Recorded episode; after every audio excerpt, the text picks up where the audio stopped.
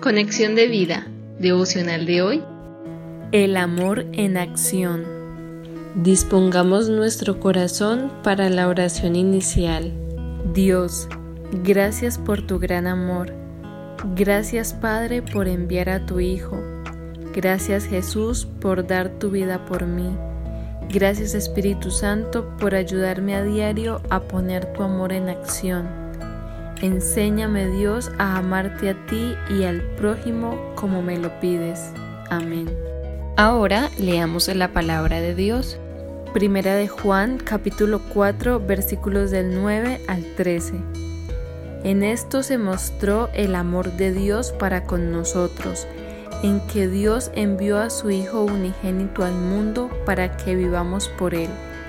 En esto consiste el amor no en que nosotros hayamos amado a Dios, sino en que Él nos amó a nosotros y envió a su Hijo en propiciación por nuestros pecados.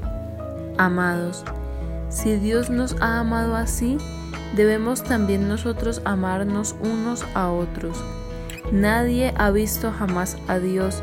Si nos amamos unos a otros, Dios permanece en nosotros y su amor se ha perfeccionado en nosotros.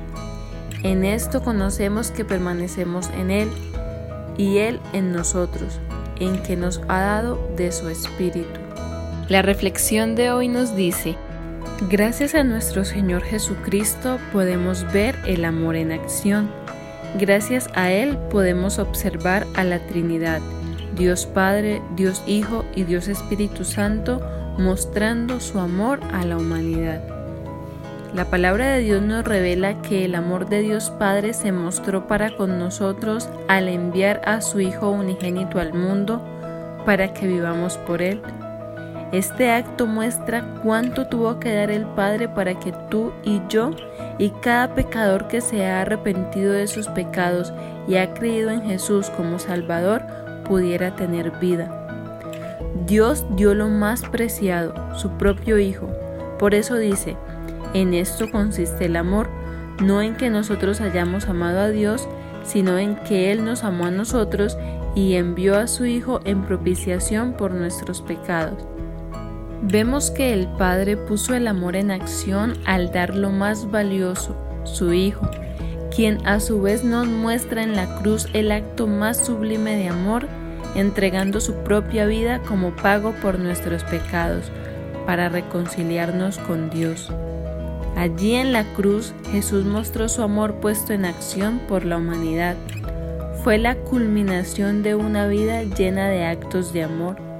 Amor por los perdidos y hambrientos, amor por los pecadores y desválidos, amor por enfermos y desesperanzados, amor por una humanidad que se encontraba apartada de Dios por causa del pecado. Finalmente, el Espíritu Santo coloca su amor en acción al resucitar a Cristo de los muertos, para venir luego a morar en cada creyente, ayudándonos a vivir la nueva vida que, por amor, Jesús ganó en la cruz para nosotros. Romanos 8:11. Así que, amados, si Dios nos ha amado de esta manera, debemos también amarnos unos a otros. Si así lo hacemos, estemos seguros que su amor se perfeccionará en nosotros.